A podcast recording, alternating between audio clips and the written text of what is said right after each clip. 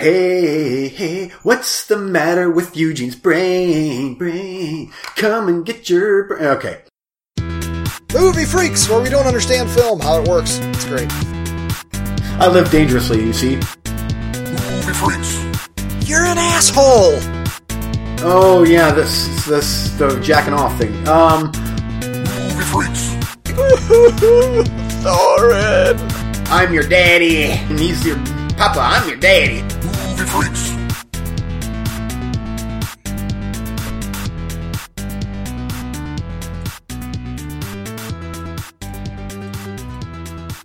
Good morning, good morning. How are you today? Good morning. These shows are so weird. Oh, they're yeah, it is like multiverse movie freaks. Especially because we're doing it on Tuesday. It's like, because Tuesday morning is when I have my uh, uh, work conference call, and I have to host that at 6 a.m. for like 60 people. So I'm already like, I can't sleep because I got to do this thing super early in the morning. Maybe it's good that we're doing it so early in the morning because then I go take a fucking nap. Yeah. hmm hmm Oh, I've been up since five, so I think you have me beat. Uh, about three three thirty, something like that. Oh, ouch. Yeah, I told my wife, I'm like, this crap weather, I'm like, this is starting to affect my, my mojo. So we have a, a, a lava rock or some sort of rock thing you plug into the wall and you turn it on and it lights, Oh, yeah, yeah, yeah. We have one of those. It's supposed to give me happy moods. Yeah, uh huh. Sure, Uh, results may, results may vary. sure. I'll just uh, read you your horoscope, and it'll do about the same.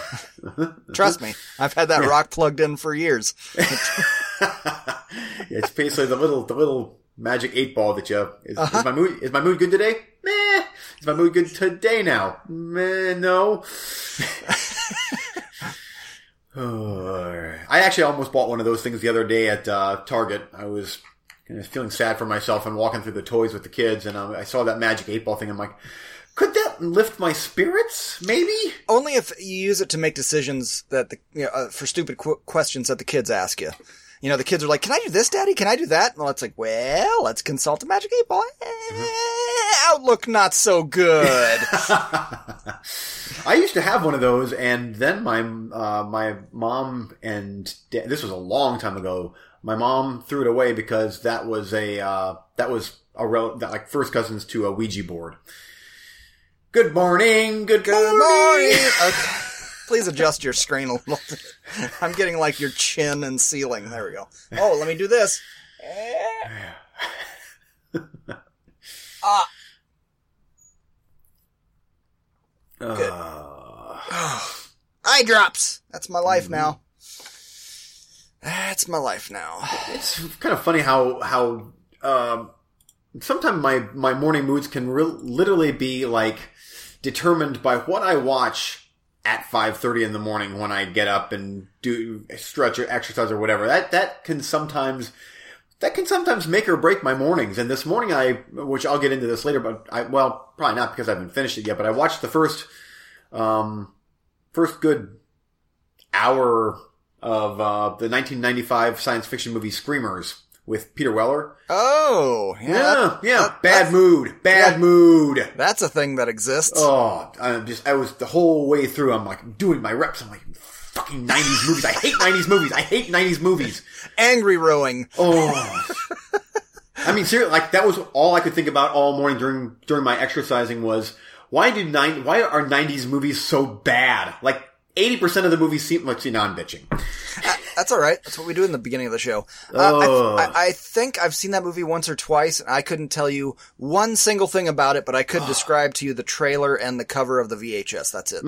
it's it's so boring and they just there's lots of talking and then every now and then a stop motion little robot thing which is kind of cool but and peter weller i like peter weller but i mean like all you're doing is you're just you're just bitchy in this much like i am right now on the show And I can never remember if it's Peter Weller in that movie or Ed Harris because the cover looks eh, Oh, kinda yeah. the same. Yeah, he looks like Ed Harris, but it's yeah, it's Peter Weller. I'm like, yep, it's the typical '90s drab color scheme, no gore, uh, because no one was doing gory. Well, very few were doing gory stuff back then, and it just reeks of low budget '90s. Some CGI in it a little bit here and there, and it looks terrible. I'm actually having more fun looking out my window at the drab weather right now than I was watching that movie this morning. Well, at least because it's a morning show, we don't have to deal with you being distracted by people on scooters going to pick up kids and whatnot. I know. I actually right before we started, I asked my wife. Now I'm like, now when does when do the kids, the neighborhood kids, go to school in the morning? Because I'm like, I'm just waiting for all the scooters and the you know the riffraff to all you know all bleed their way down to the stop sign. Congregate outside Yes. your window and just peer in. Yep, I'm just imagining like the shining elevator doors opening and this the blood gushing out and all like they all just Except it's not blood. It's just it's just your neighbors just flopping down the street. Yeah. so there's my bitch sesh is Screamers. It's awful, and I'll probably review it again when I finish it. Well, no, I probably won't. I actually halfway through I was so angry at, at it that you know, like on your remote, you can press like the fast forward button once on a Blu-ray player, and typically it goes to 1.5, so that you can still hear what they're saying. It's everything's really fast. You know what? Like Yeah. I did that so that it would speed, so that get through this movie, get through this almost two-hour movie. So that I don't have to continue, I, and I still have 20 minutes left, and I'm like, I don't care, but I have to finish it because I bought it, and then ah, I'm gonna sell it too. I am gonna, I, well, it's Scream Factory, I probably won't. No, you won't. That's staying on your shelf to be positively reviewed in a year or two.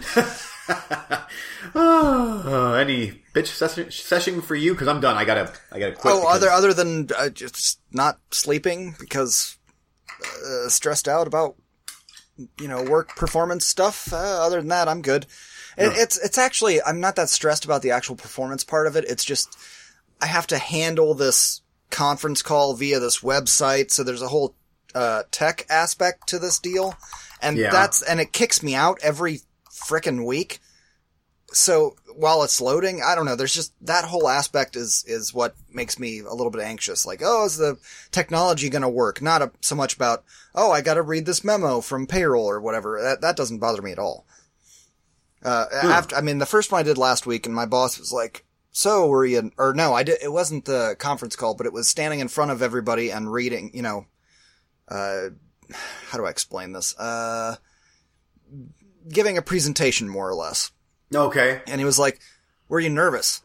I was like, um, well, I once played a rock show in, at the Hard Rock in Cleveland for a panel of record executives from New York. So, no.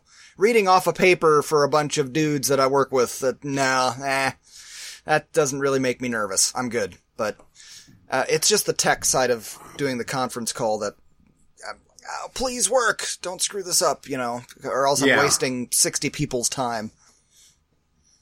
But Oh, but are you are you liking things? Like, are you? yeah, oh yeah, yeah, yeah. And, and I mean, it's the second week of the call, and it's gone, it's gone excellent. So Cool. Good. there's that. I'm Eric. Yeah. And I'm Eugene. Are you ready to talk about some movies? Let's do it.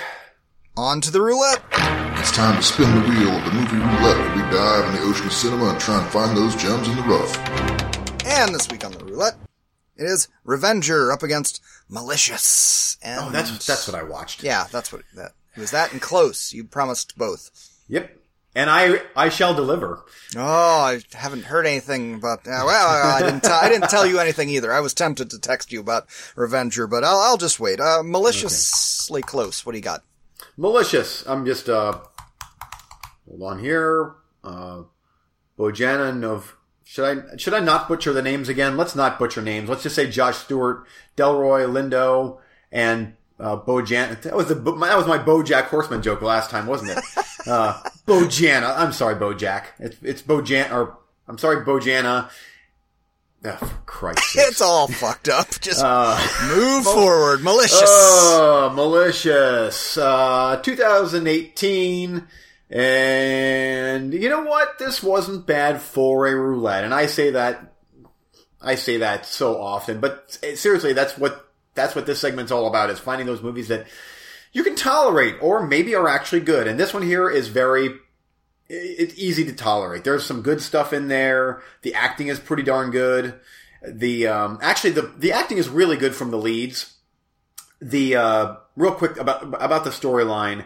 Uh, this Josh Stewart, his character, he's a math teacher, and he goes like him and his pregnant wife go to this um, new university that's kind of sort of in the middle of nowhere, and they for reasons, open this little wooden box which unleashes a ghosty thing or whatever or that wants to kill the unborn baby. And uh, I let's see. Should I spoil this a little bit so that I can finish the review?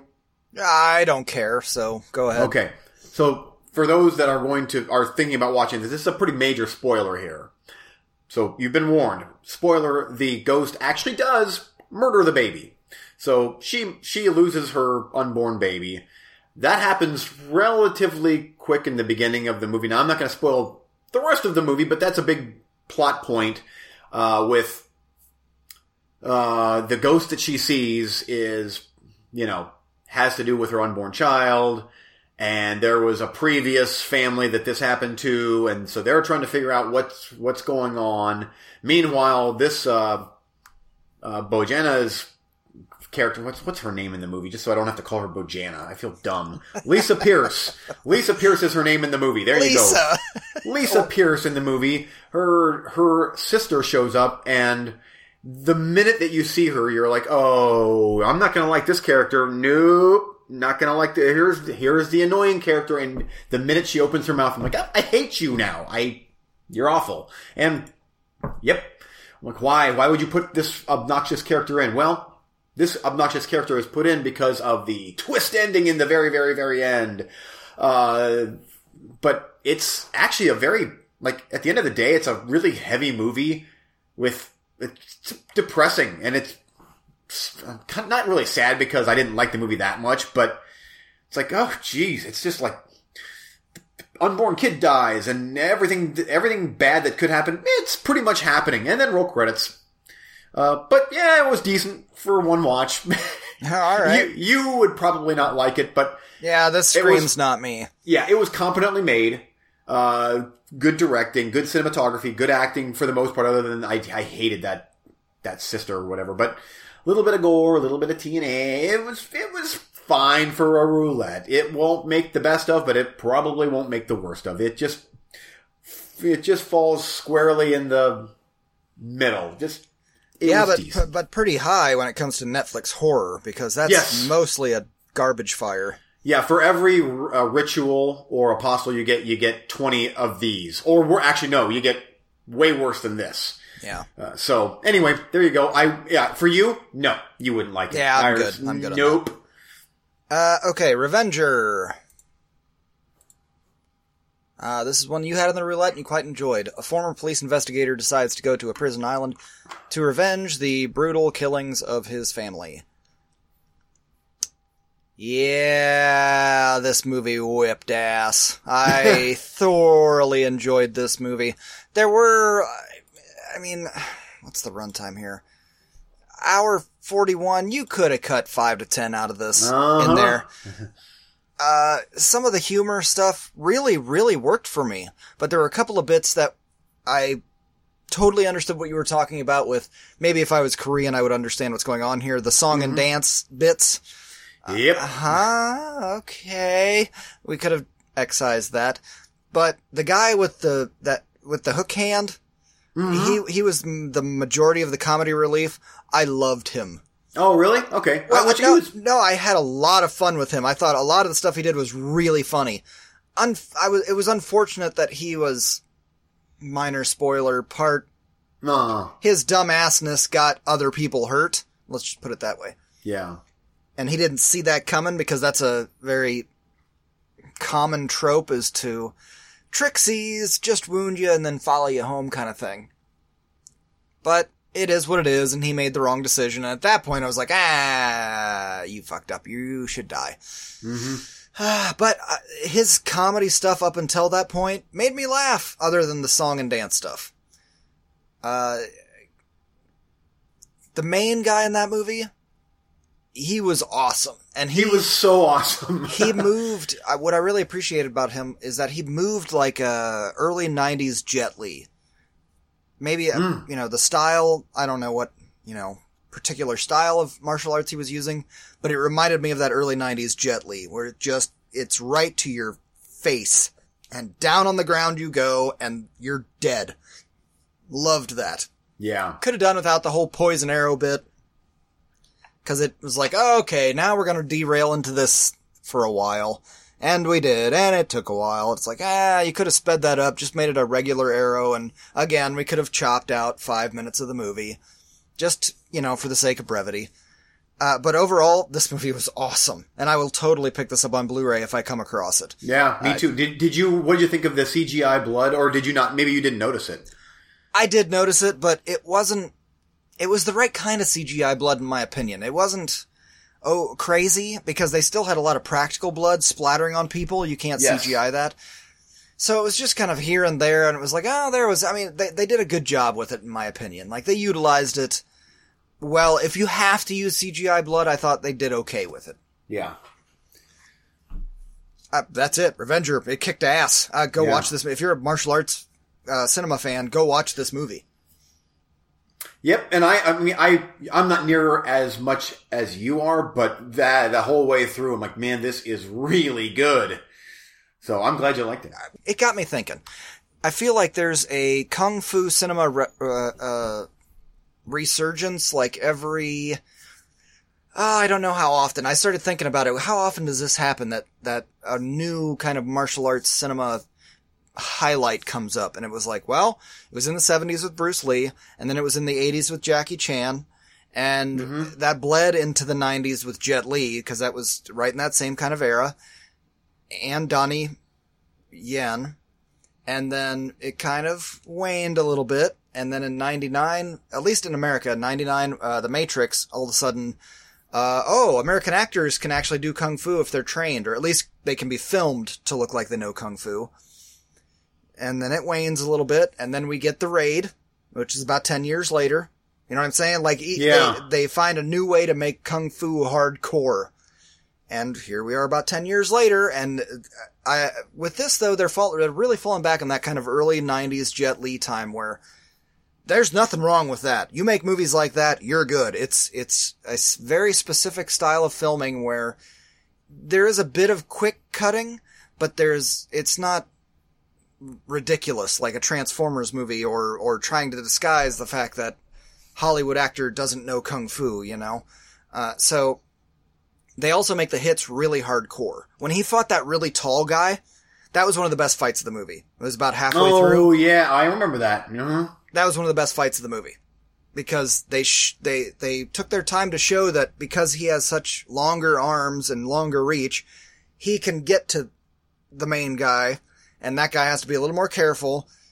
And then he started adjusting his style the way that Jet Li would do in the 90s, especially with, oh, a couple of his movies where he would get hit a couple times and then start adjusting. Like, okay, I can't reach the guy, so now I gotta hit his arms instead of his body. And that's exactly what he did. It was beautiful. Beautiful. He started punching that guy right here in, in his, in that muscle, uh, uh, on his upper arm, where it's like, just keep hitting it. You keep hitting it. It's four, gonna start five, to hurt. Six, seven, eight. Suddenly that arm becomes useless. I love that shit. Oh, that, oh, I love that so much. Cause that's realistic. As opposed to, you know, getting roundhouse kicked in the head 12 times and yet you somehow managed to find, no, no, you're concussed and you're dead at that point. Uh, yeah.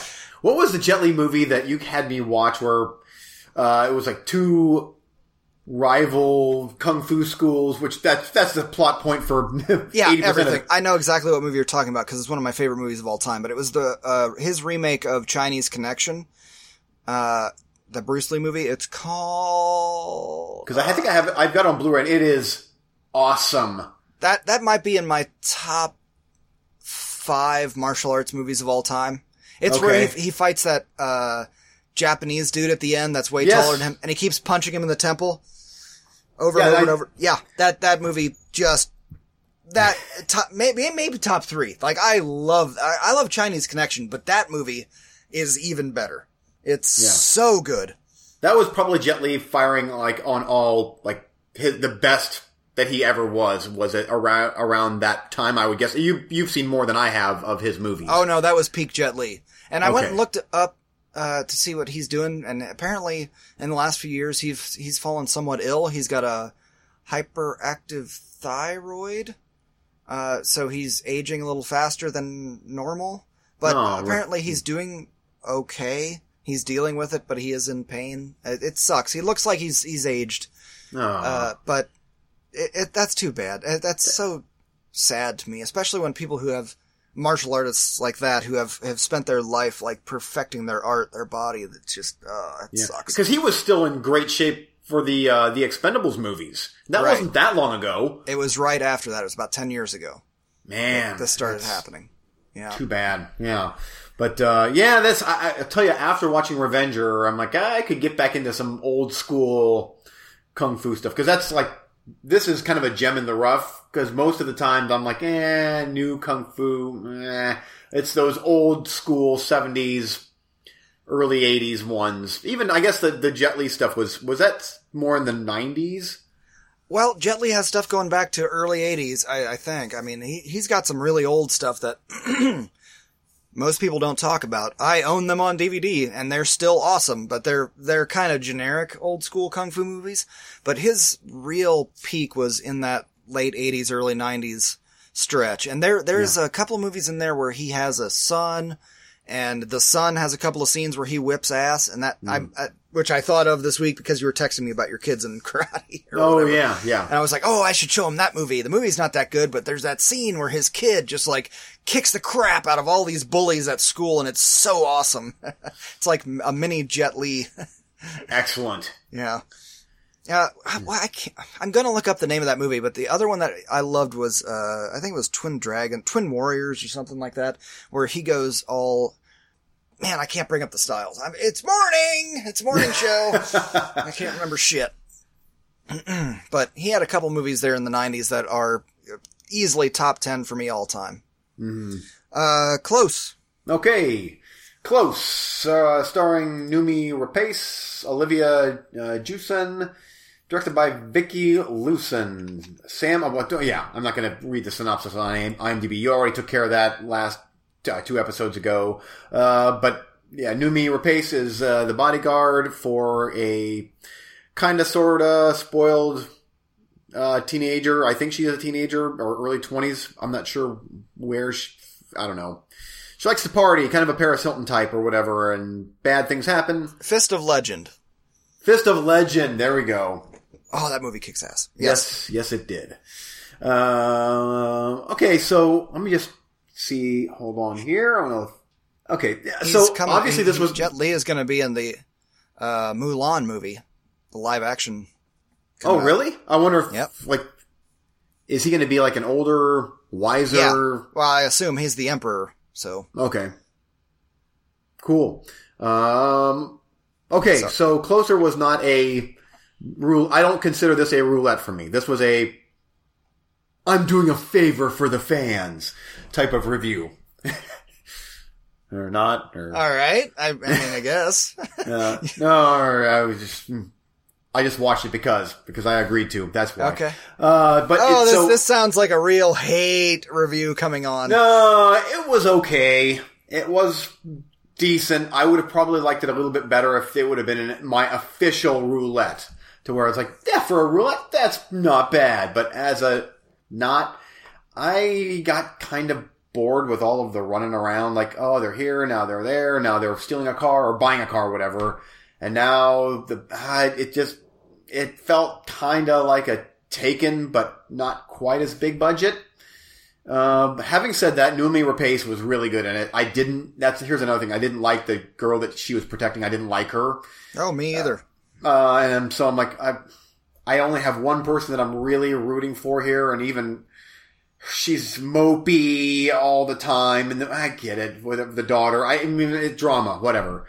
It's it's fine for one time, but mm, yeah, I don't know why I was just. By the time it was almost done, I'm like, oh man, it feels like I've been watching this for like two hours. Um, Ah, it was pretty fast paced. It's 90 minutes. I get why you feel it was mopey and slow and drama because that's how the, here's the difference between me and Eugene listeners. I got a 14 year old. yeah. Cause she was annoying to me and, oh, I live there. I live there. uh-huh. Uh, but, uh, yeah, Noomi Rapace was good. I, I, I liked her. And the, um, this kind of sort of twist of the, the, the stepmom or whatever, I, spoiler, I guess, being a good guy. I'm like, uh, okay, whatever. Did she get, I think, she, spoiler again, did she get killed in the end? No. I don't remember. But Yeah. it was thought throughout the film that she was the bad guy, and then it turns out, no, she wasn't. Yeah. Which was genuinely kind of surprising. I mean, it, Yes. it, they really kind of stacked it that way, but they Oh, also they did. not they also didn't do it in such a way that it was impossible for her to be the good guy. You know, it just, everything kind of looked that way, and really somebody else was setting her up to look that way, so it made sense for the filmmakers to point you that direction. Yeah. But yep, it was a one and done. I mean, it was fine. I, I've trust me, I've watched way, way, way worse than that. The underwater battle. There was an underwater battle with Noomi and uh, a baddie, and that was kind of cool. Where they were both underwater and things happened, and then she smokes. Yep. Yep. All right, fair enough. Uh, next round. uh, you're up first. oh, me. Okay. Um. Uh, where's my list? Oh, there we go. Velvet Buzzsaw. Again, uh, this one here, the reason I'm throwing this back up is I've been hearing some pretty decent reviews uh, about this movie. If you go into it with a certain mindset, which is kind of, I guess, dark comedy and more thriller, don't think of it as much of a horror. So this is a Dan Gilroy directed movie, which he did Nightcrawler, which was awesome. Jake Gyllenhaal, uh, Rene Russo, after a series of paintings by an unknown artist are discovered, a supernatural force enacts revenge on those who have allowed their greed to get in the way of art. And I think that one of us will watch that at some point. Will it be this week and will it be you? We shall see. Next up is, a wait a minute here. Uh, I was going to say await further instructions, but that was last week. The No, last you. You put. Oh, never mind. Good morning! Good morning. the Last Laugh. This is another one that was on the roulette before. Chevy Chase and Richard Dreyfuss and Andie MacDowell are, uh, let's see here, retired travel. Oh, good God. Start over, Eugene. One retired tr- talent. Uh, fuck. One more time. When retired talent manager Al Hart is reunited with his first client, Buddy Green, a comic who quit show business 50 years ago, he convinces Buddy to escape their retirement community and hit the road for a cross-country comedy tour. And you know more about this movie than I do. You think it looks good, so that's why it is being uh, spewed your way, I guess. Um, eh, and lastly is who the fuck is that guy? And I guess uh, the fabulous journey of uh, Michael Alago. It's a documentary, hour and twenty five minutes. Uh, it's astonishing story of a gay Puerto Rican kid uh, growing up in a Hasidic Brooklyn neighborhood who got okay, that's a long synopsis. Let's just say that he meets Metallica and a bunch of others, and uh, he's in the music biz. And um, I have a feeling that that would be awesome. For some reason, that just sounds really good. And there's all sorts of interviews. You know, Jason Newsted, Cyndi Lauper, uh, Phil Anselmo. Wow, no kidding. So anyway, there you go. That's probably I would guess that's a fairly safe pick for you. So there you go. Okay. Uh, I spent all of that time screen capturing your frozen image. Oh, that's my life. Uh huh. I'm gonna upload it to this Skype thing so you can see it, and Oh, then wonderful. it'll hopefully ruin Skype for us. Oh, Oh, that'll be funny. end of show. Oh, we'll still be able to hear each other, but I'll just be looking at your frozen dumb image. Uh, coming your way, Don't Knock Twice. A recovering addict becomes her estranged daughter's only hope after the teen awakens a terrifying child stealing witch from an urban legend. Katee Sackhoff, witches, all Eugene. Uh, all light will end. A horror novelist with a traumatic past returns to her childhood hometown where she revisits her night terrors and loses sight of reality. the Eric Marner story. And lastly, Sad Hill Unearthed because I had to throw you at least one safe pick so you couldn't be mad at me next week when whatever you pick is shit. I'll, I, that way I can say, you had an option and you didn't pick it. What do you want, sir? Um, let's go with. mm, let's see. Eeny, meeny, miny, mo. Sad Hill can wait. Oh, that's that's that's too that's too safe. Let's go with something risky. I know Let's you're not going to pick it. I just have to, you know, next week when you come back all mad at your shitfest horror movie that you pick, I got to have some defense. Um, because this movie today uh, was was okay. Let's go with something that is the most roulette of the bunch, which was I would imagine that's all light will end. Yeah. Uh, okay, that's the one. All right. I live dangerously, you see. Live expectantly.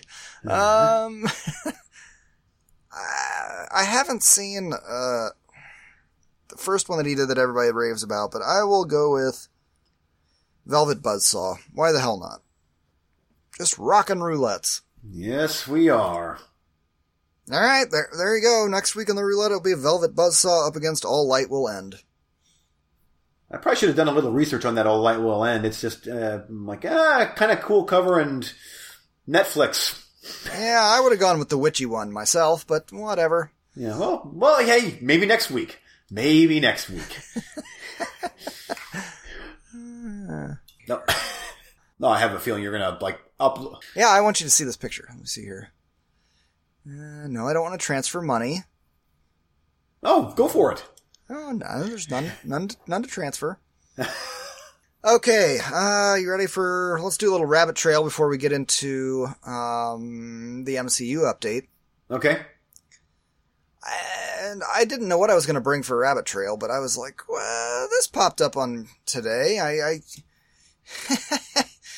I thought this story would have died pretty darn quickly, but apparently it keeps going and going and going and being brought up over and over again, and it's pissing me off. So we're going to talk about it. Uh, the Aladdin trailer, the live action. Aladdin That's what I was going to talk about. Oh, really? Interesting. Uh, Your image of me. Oh, that should probably somehow go onto Facebook. yep, it might. Oh, the thing is, it's it's a screen grab, but that's me pretty much. Mm. Seventy five percent of my life is that right there. It's it speaks just it's me being just Oh, me it, being me. it was stuck there for like five minutes. Like you, you were talking about movies, and I'm like, this is. Duh, duh. I was like, all right, I guess I'll do this now. I need to have drool dripping out of those kind of open lips. Ugh, yuck. Uh, maybe it'll be the cover of the episode this week. Why not? I'll draw one little sane stick figure right next to your droopy ass. Oh, Anyway, this this okay. uh, Will Smith being blue, uh, people pissed off and it's hideous, it's awful. Why would they ever do this? It's just kill yourself. The I've, I've seen all these comments and it's insane to me. What the hell did you think a live action genie is gonna look like? I mean, he's a blue guy. Sure, it's Robin Williams, but he's all. It's not Robin. It's not a human form, so he's all puffed up in the cartoon uh, now that they're doing live action, what did you want? Robin, I mean, great. Robin Williams killed it in that role. He's dead. So we Yeah. gotta move on from that. So you get Will Smith, who's very, very funny, and you paint him blue. What did, what did you expect it's gonna look like? Yeah, and if they would have gone the whole CGI route, everybody would be bitching about, oh, they did CGI. So it's Yeah. like, t- pick one. I think he looks fine. I mean, I think he looks perfectly weird as I expected him to look, so I don't know what everybody's upset about. I don't get it. Yeah, I don't know. Like, I, yeah, I'm, I'm fine with with it. I think it's going to be a, a probably a pretty good movie. I for some reason I like maybe it's because Drax, Dave Batista in Guardians of the Galaxy is you know he's the blue color. I'm like, would Dave Batista have made a good genie in that movie? I'm like, maybe. Yeah, maybe, but you need somebody that can flow. And Yeah. like Robin Williams can non-stop flow. And you know who else can? Will fucking Smith. can just flow from one, like improv kind of one joke to the next, connect. I don't know. I, I thought the casting was fine. I think the, it looks as goofy as I expected it to look. I'm not saying it looks great. I'm not defending it or something, but at least past, what did you expect? I just don't understand this, this fake outrage. Uh, anyway, I don't know. That's what I was actually going to be talking about too. I was going to bring that up too. It's like, what is up with all of the hate? It's like, I, yeah, what were you ex- going to expect? I mean, short of a, like a big professional wrestler type guy, because, uh, you know, Robin Williams' character in the animated one, he was this big, huge, whatever. And it's like, I, this is live action, so it's not going to be like a cartoon unless you go CGI. Yeah. Whatever. Um, but anyway, I was gonna. So the other thing I had was, what did you think of the less than stellar box office of Lego Movie Two? I that was kind of a surprise to me. It's been kind of a surprise to everybody, but we're also in that dumping ground period of time. I know they're trying to make January, Feb, or early. Well, they've already moved summer movie time to April. Yeah. Now they've tried. I mean, they've had some success with like Wonder Woman and stuff at January, February, March. Uh, they want it to be nonstop year round, and they're going to keep pushing for that. Uh, but, you know, I'm sorry, January, February, March, you're still gonna, if that's still the dumping ground, you're still gonna have movies that just don't succeed for whatever reason. Yeah. Do I think Lego Movie 2 would have done better in summer? I don't know. I haven't seen it. I, who knows? Yeah. Uh, but eh, you're putting it in this time of the year. You're taking a risk, in my opinion. I know. I agree. And it, this is the time of year where every now and then, like a, a smaller gem will pop out. Like the um, I saw it. Uh, what was it called? The the different rooms. Um, Escape room. Escape room, which the movie was decent for what it was, but it's doing really well. Like it just continues to just kind of chug along, and the budget was not high for that movie, and it's made what I'm guessing like sixty million dollars now. I think. Don't quote me on that. But that's not bad. it's it's doing really well for this time of year, though. You always got to put that in quotations. yeah, you know what I mean. Yeah, but anyway, yeah, I I, I don't think that the box office is going to like explode until I would guess Captain Marvel. What do you think? I mean, that's what the next one that probably should, but I'm also hearing kind of tempered expectations for that movie. I, I just wonder how far do you think what this will bleed into the MCU update, but how far do you think the Marvel bubble will go? How long mm. they really, you know, which one is really going to pop that fails and yeah. we start having problems? I don't, am I saying it's going to be Captain Marvel? No, not at all, but that, I'm not blown away by that trailer. I'm just, eh, I'm sure it'll be good and I'll be entertained and I'll enjoy it. Maybe it has to do more with the fact that I don't know that much about Captain Marvel. Mm-hmm. Uh, but I don't know. It's it's another Marvel movie. I'm like, all right. If it was Captain America four, I would be way more psyched. Mm-hmm. But yeah, it's aliens. I don't know. I should be super hyped for it, but I'm just not. Young Nick Fury. I, I think that uh, the, because we're this is probably a good segue into the the next batch of MCU MCU movies, but I think that it would not surprise me at all if this bleeds into the next Avengers movie or like leads right up to maybe it might even be one of those end zinger things to where up oh, now the next time you see me it's going to be a end game or... oh it ha- it has to because uh, that was the end zinger of Infinity hmm. War mm, was her right. symbol so and this movie is set in the 90s I know on the show I've screwed it up and said 80s a couple of times but this movie's set in the 90s that's what the the blockbuster reference is so you think she just poof, vanishes for a couple centuries or centuries. Well, I mean, it was the 1990s. It wasn't. I mean, 90s. uh, like 25 years it's quarter century uh, but okay. with but with oh, yeah. but with space travel she could you know interstellar she could be gone for five years and our time it's 25 you know yeah matthew mcconaughey knows all that yeah yeah yeah he's somewhere crying about the life yeah, of the captain marvel as it yeah. is. uh, the, anyway, uh, it, she has to be a big part of Endgame. She's not involved. She's not dead. She can't be. That there's no way that the timing of these releases of these movies is set up this way. And what she's gonna turn. That would be the best if at the end of the movie she turns to dust.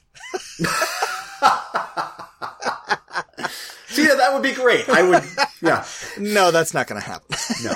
I would guess that if you go watch that Endgame trailer, there's one scene where there's like four people walking and there's an extended gap between two of them where they've obviously digitally removed one person. I'm guessing that's Captain Marvel who's going to be there in the movie. You know what I'm saying? Uh, uh, yeah, she has to play a big part in Endgame. Oh, would that be funny if right at the very end of Captain Marvel, just poof. What would be Okay, even better is if Endgame started and it's it's rehashing kind of, and Captain Marvel shows up and turns to dust right at the beginning of the movie. Yeah. I would be all about that. That's that's my type of. Uh, that's not going to happen. Uh, anyway, how's your MCU going? Uh, okay, so uh, last time we talked, it was I had wrapped up Ant Man, correct? I didn't know it was being questioned. Hold on. Yes. Because what I've got now is Yes, Ant Man. Okay. Uh, which means that we. Okay, so on today's episode, we've got three more MCUs. And then, wow.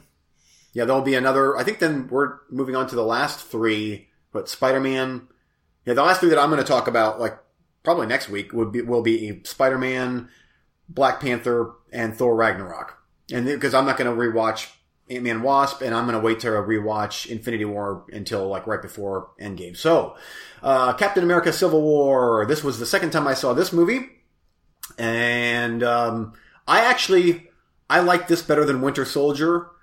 And uh, yeah, you know, I probably like this the best of the three Captain America movies, just with how how they tied in some of the stupidity of Age of Ultron and made it made it work in this more like they let's make it work a little bit better uh, by the whole uh, whatever the thing Yeah, the, the so- Accords Sokovia. basically making the Captain America's yeah. So Captain America and Winter Soldier are on the run, and we've got Tony Stark and his crew that are like, no, we gotta uphold the law, and that's why it's in place, and blah blah blah. And it, I, I think it worked really, really well. Uh, and I really, really liked the introduction of Black Panther. I actually forgot that I forgot that he was in this movie, and a significant like his character is pretty significant in this movie, and including the one of the one of the two stingers in the end, where we actually go to Wakanda. what's the place called that he lives?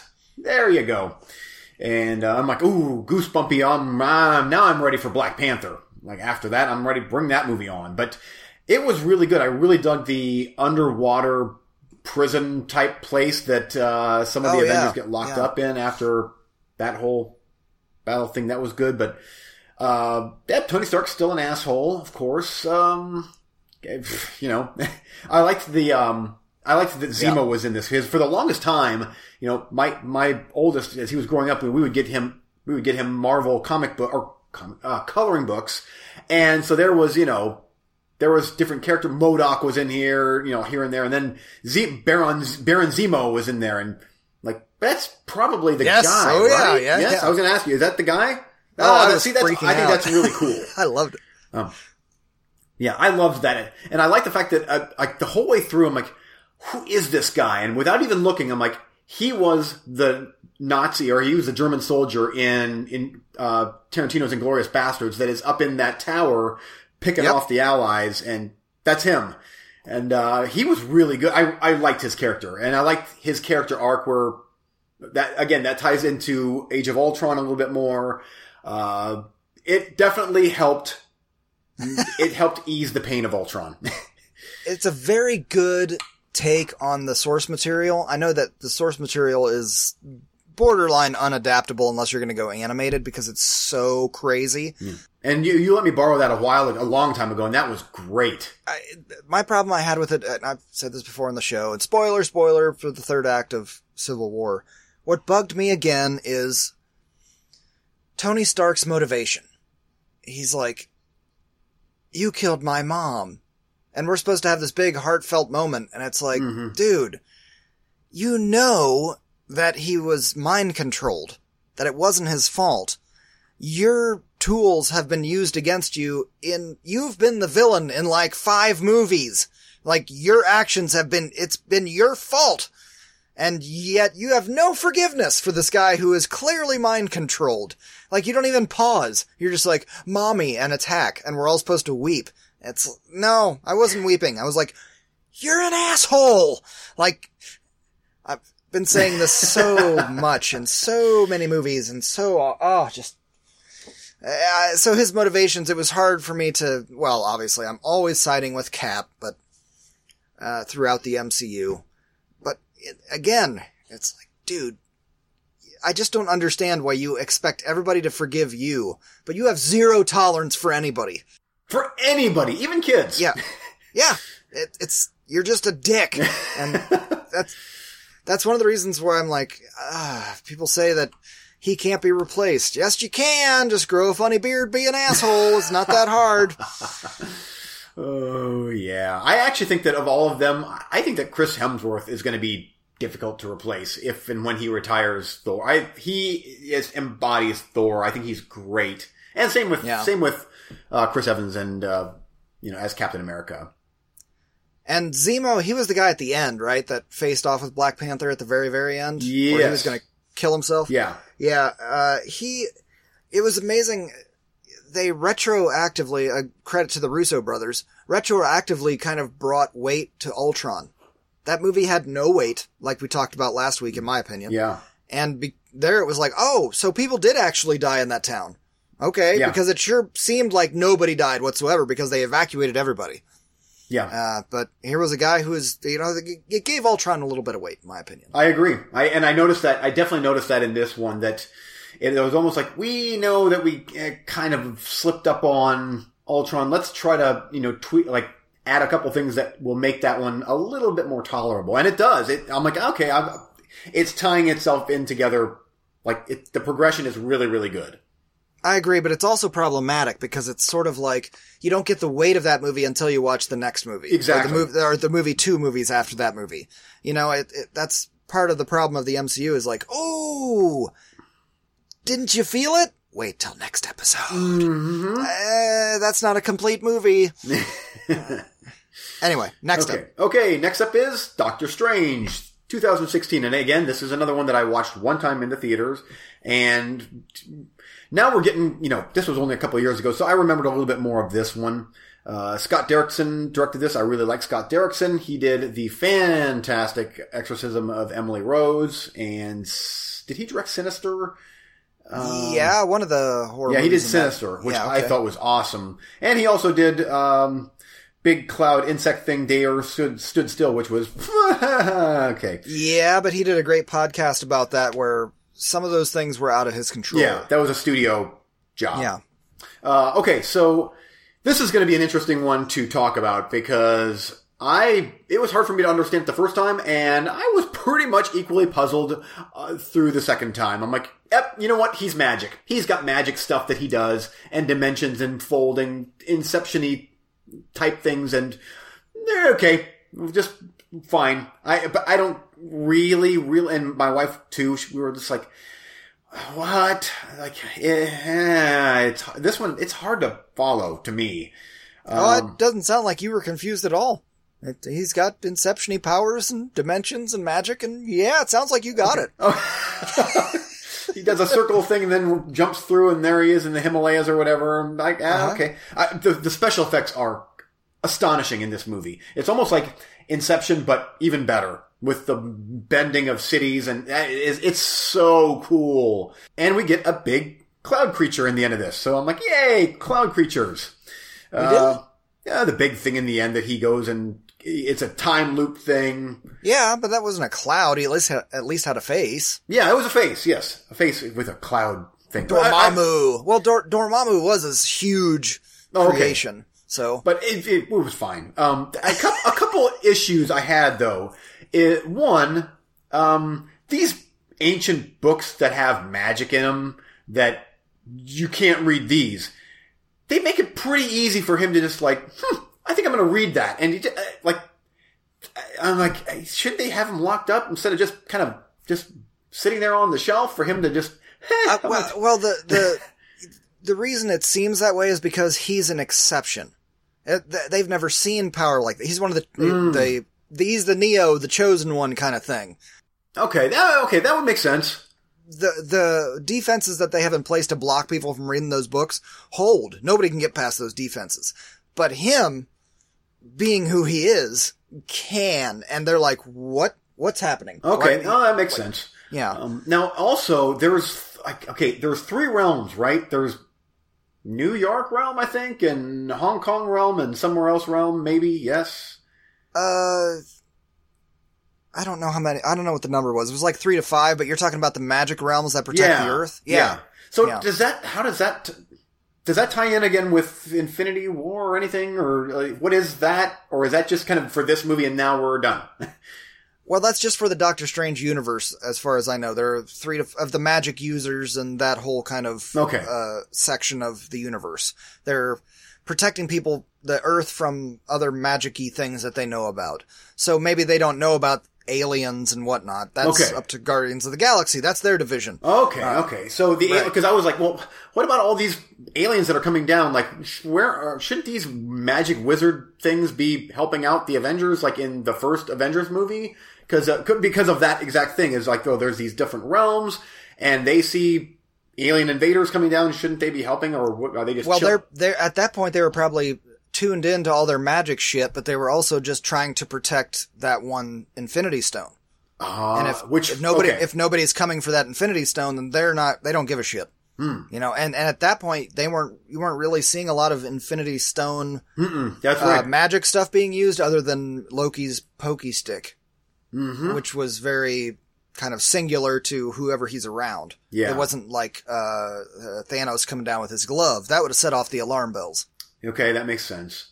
Yeah. I'm just speculating. Yeah. I don't know. You'd have to ask Marvel fan about that. Yeah, this is still a really good movie. It's it's not as high for me as the other ones, but it's it was good. The special effects were great. I think that ben, Benedict Cumberbatch is really really good as Doctor Strange.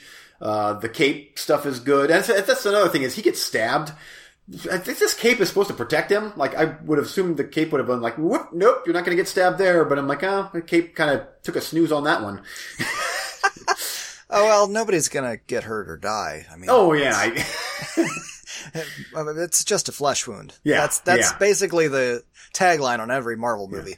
The uh, oh, the the stinger in the end with him and Thor was pretty funny with Thor chugging a beer and I'm like ah it was that was funny but yeah, it was good uh, but it was I liked Captain America better and but this is like this is like amaze balls compared to Ultron so don't think that I'm ripping it I just some of I know. I, I love some of the stuff they did with those doors too. I, I- another fault now with Infinity War. They kept setting up during that movie where he's he's doing waving his hand and doing the circle portals and whatnot, Mm-hmm. and you think that oh okay, so third act of this movie at cert- some point he's gonna do that little wave thing and we're gonna open up a portal and somebody's gonna force Thanos' gauntlet through it and then we'll cut it off so it'll cut his arm off, and then we got the gauntlet right? No, they don't do that. Like, why don't you do that? yeah that would that actually is a good idea Instead, it's like, well, let's make a portal above you, and then weird little antenna girl's gonna piggyback ride you and put you to sleepy time so that the, you know, Guardians guy can have a boyfriend meltdown. And speaking of Guardians of the Galaxy, Guardians of the Galaxy 2. This is, once again, the second viewing. Um, it, it- all of these, by the way, even the, the ones that aren't that good, it is really, really cool to be watching all of these back to back like this because there are so many little things that we're picking up on that we never would have picked up on before having watched these like every couple years. But when you're watching them like, oh, I just watched, you know, even, uh, even watching uh, Civil War couple days ago, I'm like, oh well, Martin Freeman's in this. He's he's starting to question uh, Zemo, Baron Zemo, and he is a big player in Wakanda with Black Panther. Then I didn't Yeah, remember and that. do you like and uh, Black Panther when Martin Freeman is, uh, uh, I want to say interviewing. That's not the right word. Ah, mocap guy. What's his name? Damn it. Andy Serkis? Yeah, and there's a scene in Infinity War where Martin Freeman is interviewing Andy Serkis. Does that ring any bells? No. They're in the same room having a conversation, and I'm just sitting over here going, "Wow, I already watched this. It was called The Hobbit."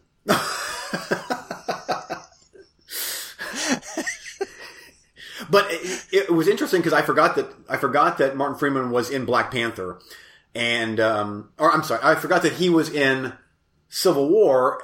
And for some reason, when I, I remember when we saw Black Panther in the theater, I'm like, man, Martin Freeman doesn't really, really fit in here. It's like he's kind of the comedy waka waka sidekick. But now I think because I know that he's in Civil War, I think it's going to play better his character in Black Panther to me. It does. He's the CIA contact. Yeah, So- which I, I didn't realize. But that that is what's so good about watching these this close together is they do they truly are fitting together into one long stream of ah, not shit. Uh, I guess coolness.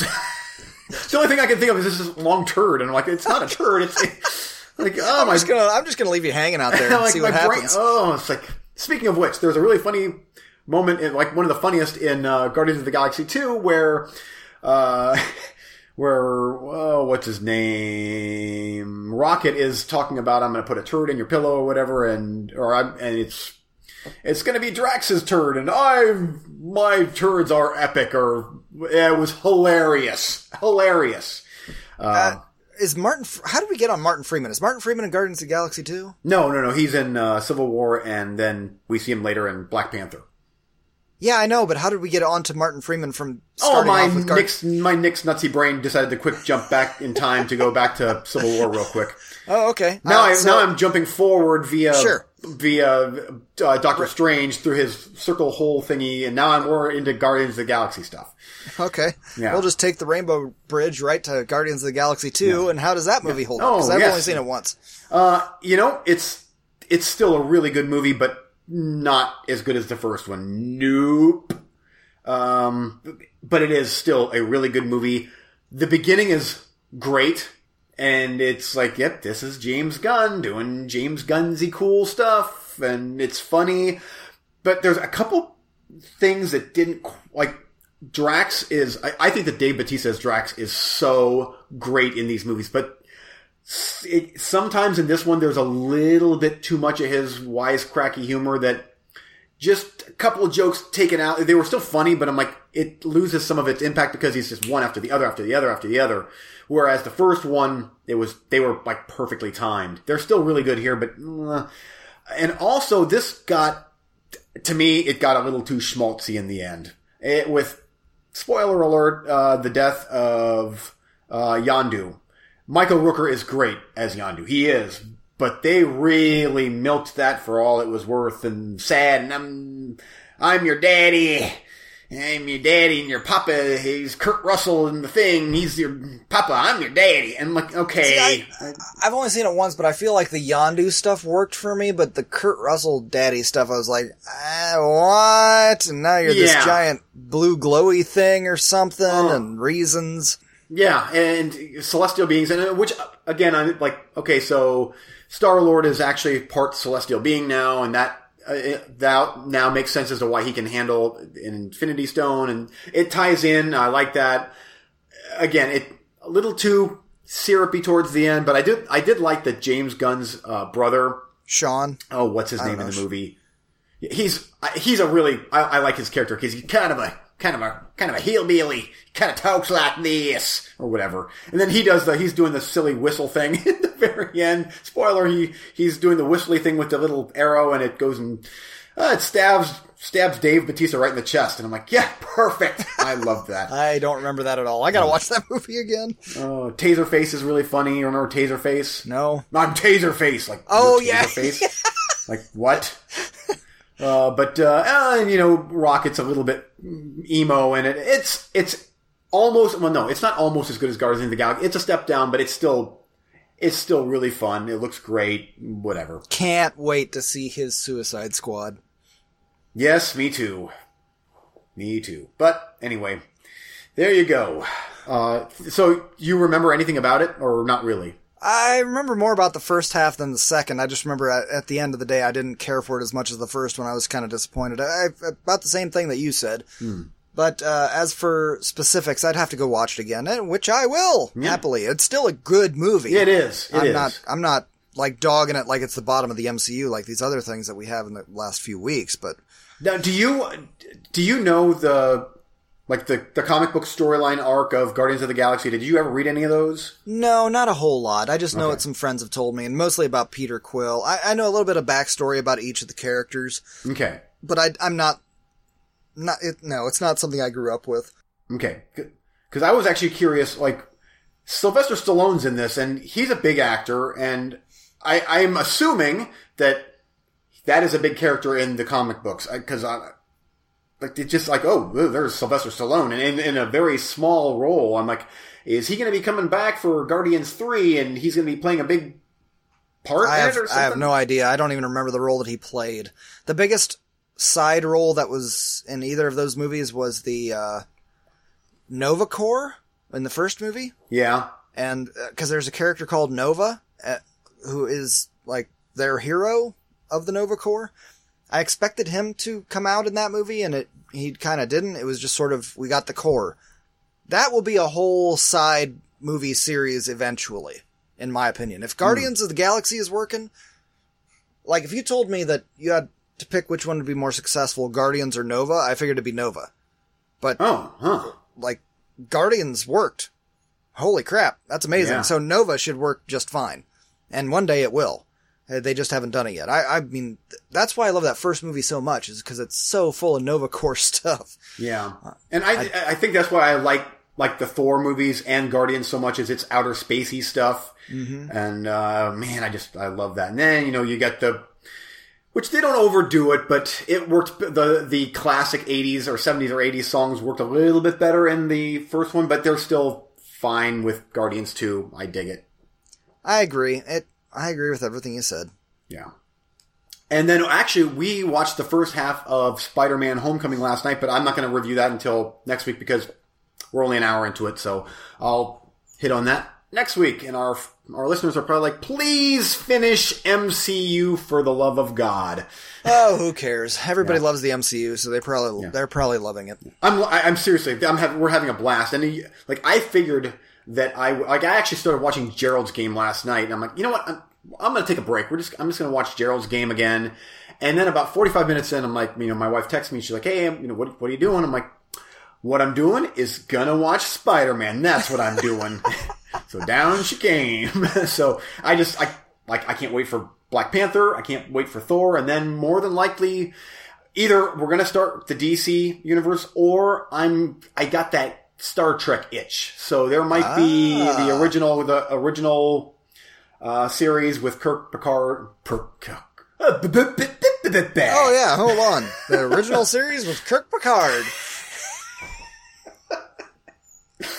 Hey, hey, what's the matter with Eugene's brain? Brain, come and get your brain. Okay.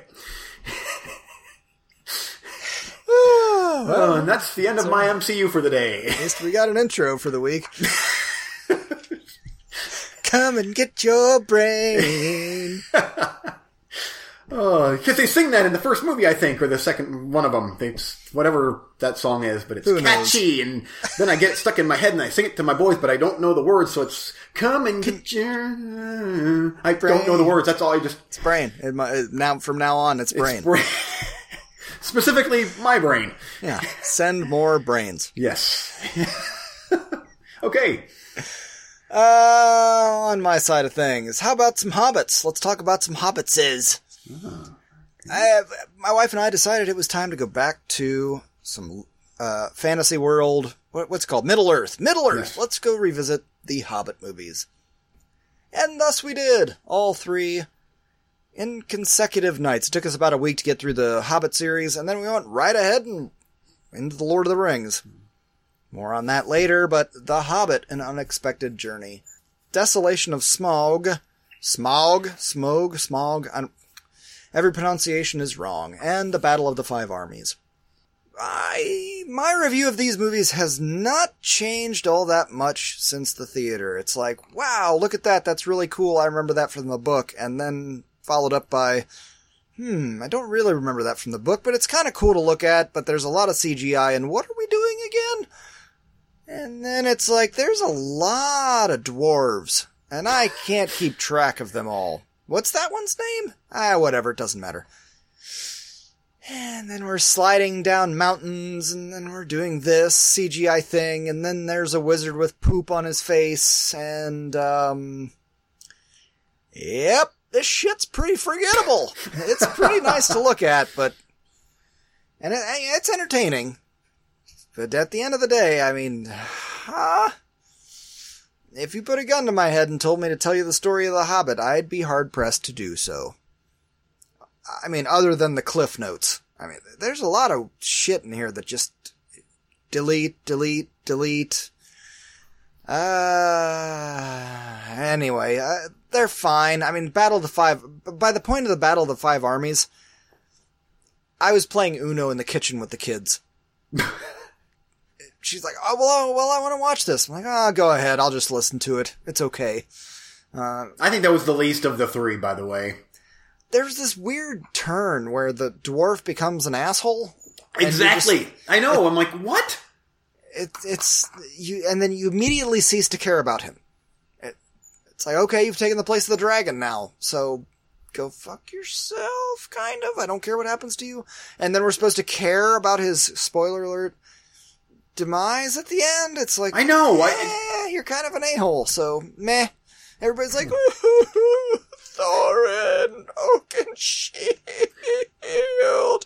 And I'm over here like, eh, kind of wanted to hoard all the riches for himself. But uh, and they try to explain it away by he got taken over by the Yeah, he got gold fever. yeah. But uh, Okay, yeah, it maybe, did not. maybe, maybe don't do that. Yeah. It didn't seem like it was an actual disease. It just sort of sounded like, eh, this is me now. I'm rich. Fuck you all. Yeah. Uh, And meanwhile, you got Legolas jumping up bricks or stones that are falling in midair, and he's doing video gamey shit with his arrows. And Yeah, but that was awesome. Like when he shows up, it's like, yay, fun times.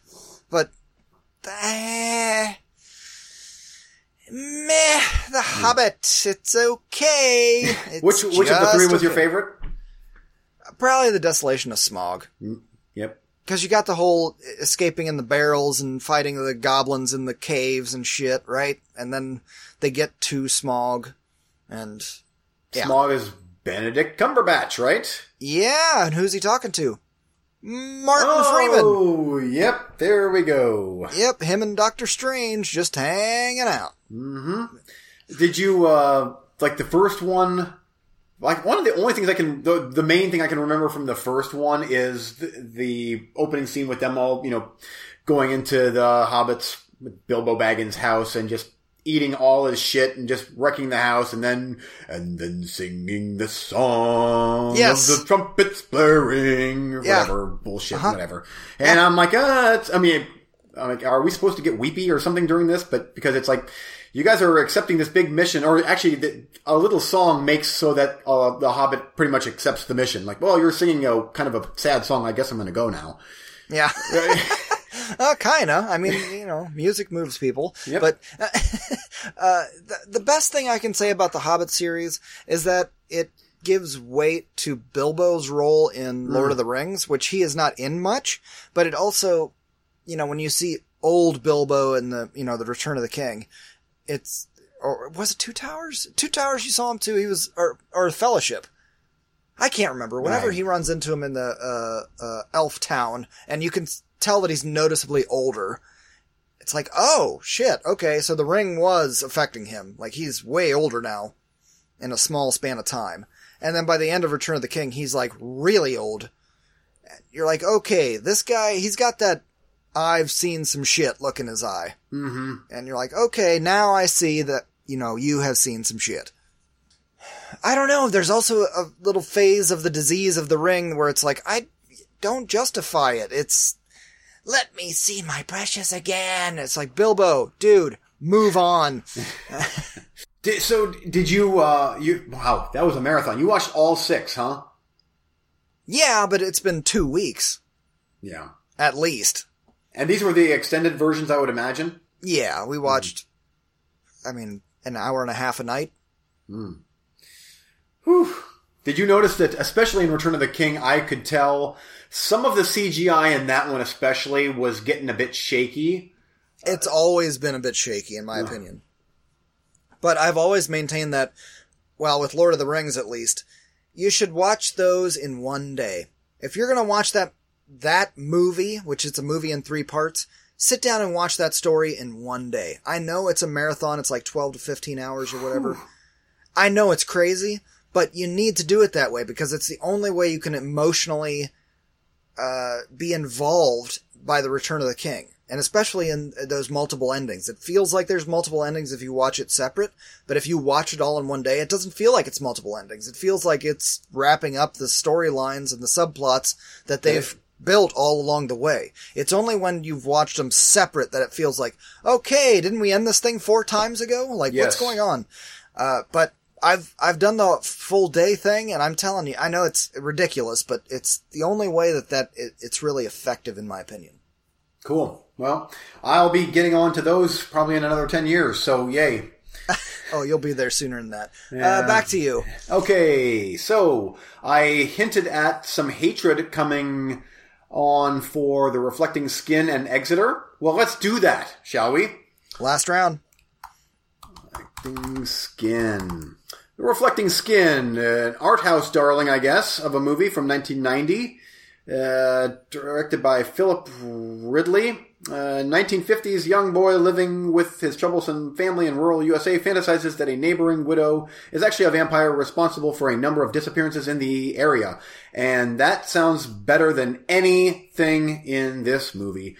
To me, I, I can understand why there's a lot of glowing reviews for the movie. I can. It's, I hate to use the word pretentious, but that's what this movie comes off as. Viggo Mortensen's in it, so hey, there you go, connection to the Lord of the Rings.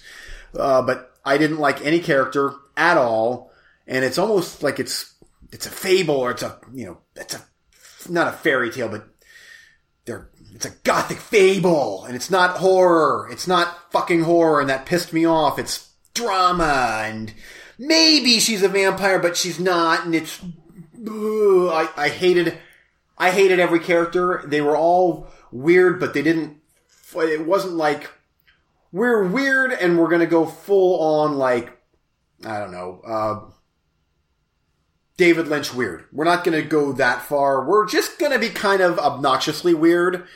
Uh, the little boy is who's the main character of the movie. I'm like, mm, yeah, I'm not buying your weird Amishy shtick in this. And there is no fucking vampire in the movie. Ah, not good. And I tried to sell it on eBay and no one bid on it. So damn it. Is it one of your uh, niche titles? Like niche No, titles? it's like it, it's got a Canadian release, and I think that might be it. And I'm like, oh, ho, ho, I'm gonna sell this this thing. Huh? No, it it didn't even get one bid for six bucks. I'm like, motherfucker. um, okay, but hey, that was a great movie compared to the next one, Exeter. This is from director Marcus Nipsel. Egg- Um, like, spell it? uh, E X E T E R.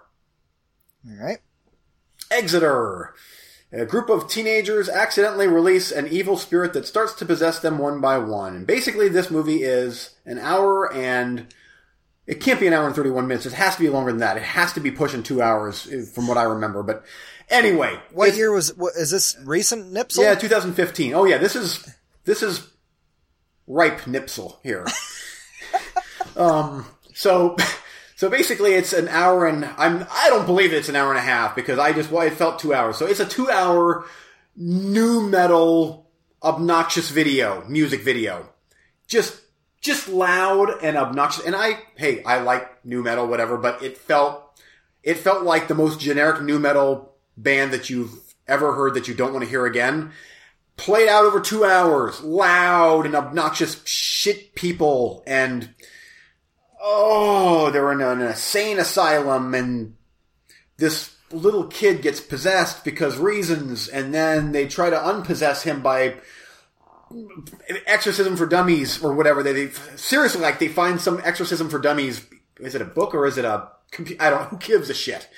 Uh, that doesn't work. So the the spirit starts to possess the others, and it's basically the worst Evil Dead ripoff you could possibly imagine. Set to new metal. Kill. I fucking hated this movie, and I tried to sell this on eBay too. Zero bids. and it's out of print. It's it's out of print. It's like, oh, this is going to be worth something. No, actually, it's worth shit. That's what it's worth. Have you tried selling them together? It's just a, a two hands full Um, Oh, of shits. Oh, I mean, one one hand's got the finger up the butthole, and the other one's just yanking. Oh, it's just oh, it's dreadful. Um. So anyway, uh, the reflecting skin is actually better than Exeter, but it's all it is fecal, dude. It's back to you. Any questions about? No, I, not I was like, I- I, was just stewing over this for a, a week because I hinted at it last week. I'm like, oh, I I need to I need to get some therapy. Like I need to I need to get my emotions out here, and so That's fine. That's what we're here for. All of my questions stopped at Marcus Nipsel. So, uh, whatever. Sorry, Marcus, but yeah, not good. Yeah, okay, Lord of the Rings. Here we go. wait, what? You just reviewed that, didn't you? No, I reviewed The Hobbit. Now. I'm reviewing Lord of the Rings. So that's six movies I'm reviewing, dude. So, Come, on, I- this is weeks of my life. Let's do it. Uh, Fellowship of the Ring, Two Towers, Return of the King. These movies completely hold up. I was not in the kitchen playing Uno with the kids while these movies are on. It's amazing the disparity between this series and The Hobbit. It's, I don't understand why there's such a big difference between them. I, I again, the Hobbit came later, but the CGI is worse. And on Lord of the Rings, it's better.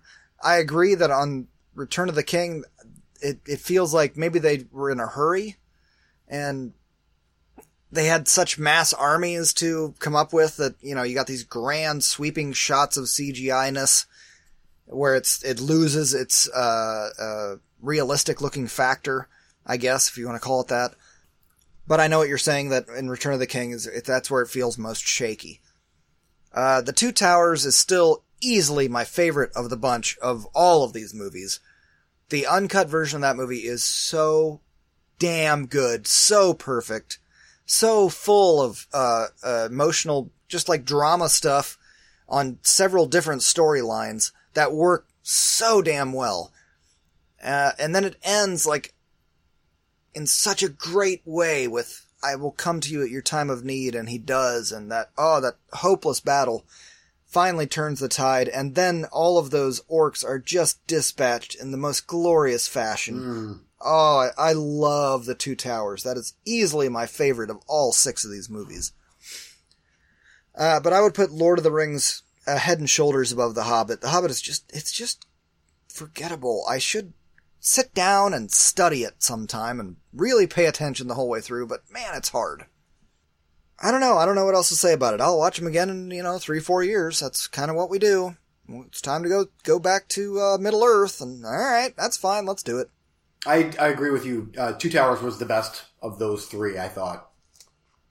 And nothing taken away from Fellowship of the Ring, because that one is, is damn near perfect as well. It's a great movie. The best thing I can say about Hobbit is, is the way that it sets up and, and lets off, like with the things they talk about that are relative to Lord of the Rings. That's what makes it the most interesting. Those little bits where they're like, we're not taking visitors today, and it's Gandalf, and okay, cool, I remember that from Lord of the Rings? Yeah, that was right before.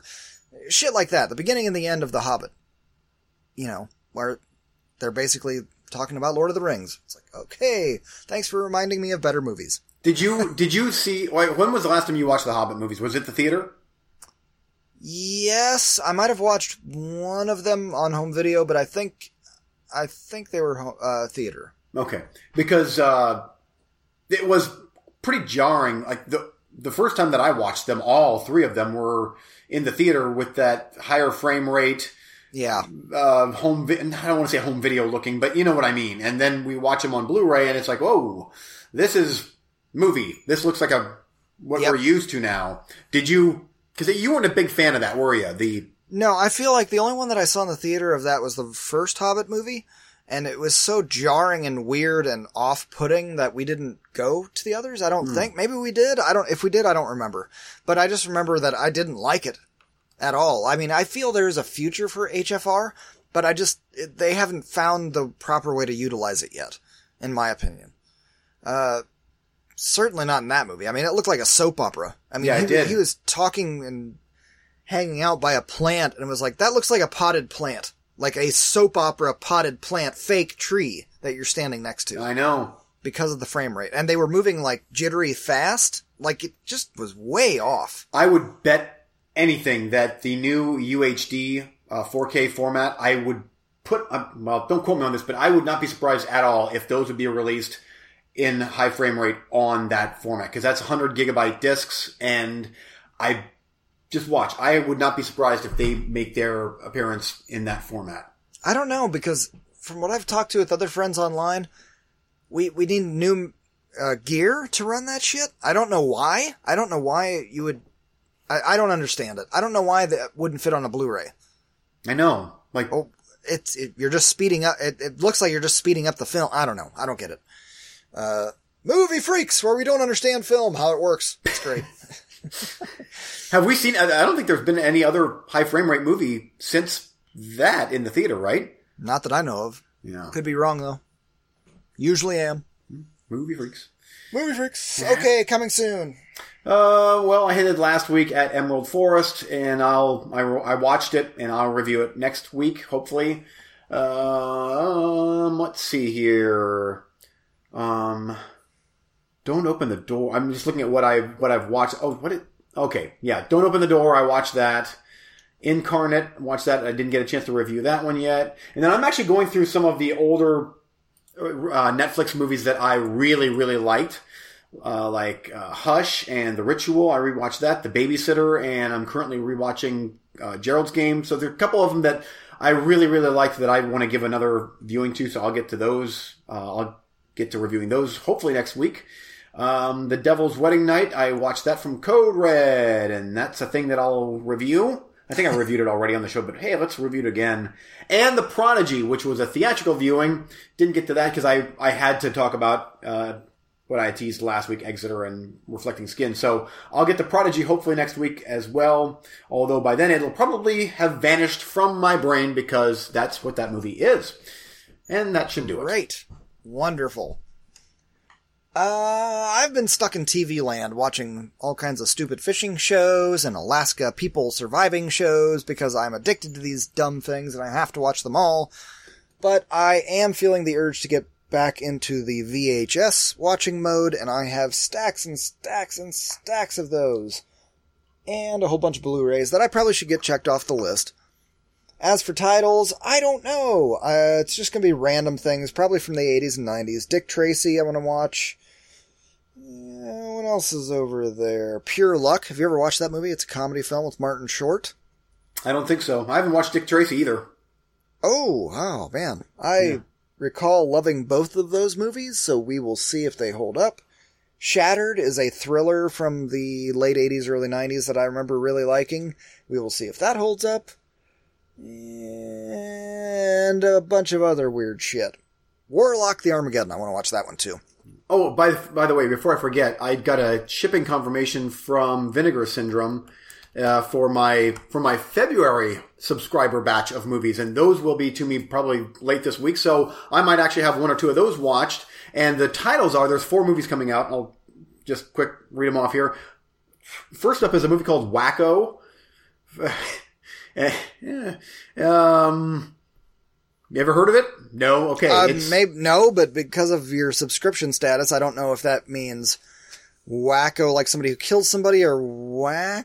Oh That's yeah, whacking somebody the, off. The jacking off thing. Um, a raucous comp parody of horror films and teen sex comedies, predating the scary movie franchise. Okay, so that's what that's going to be like.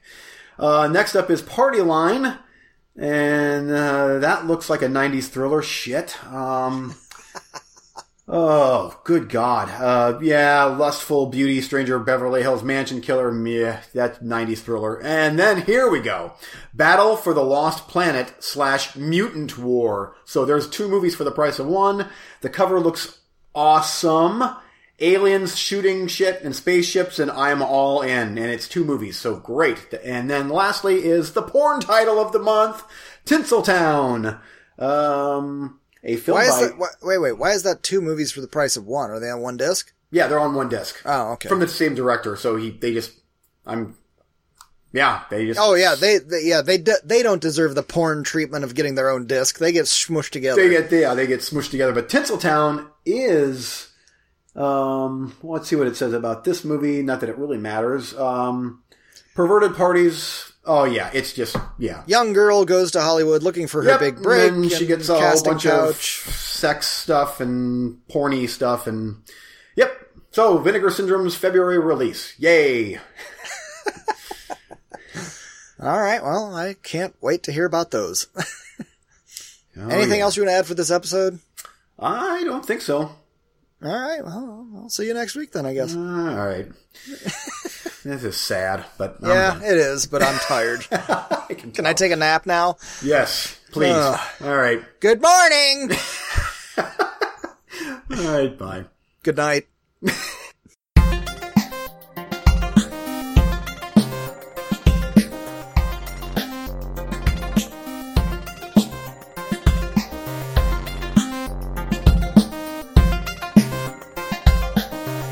Thanks for listening.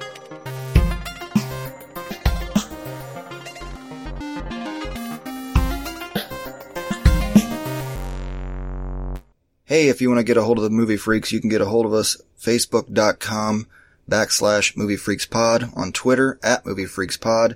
Drop us an email, moviefreakspod at yahoo.com. Intro music was public domain by www.rutgermuller.nl.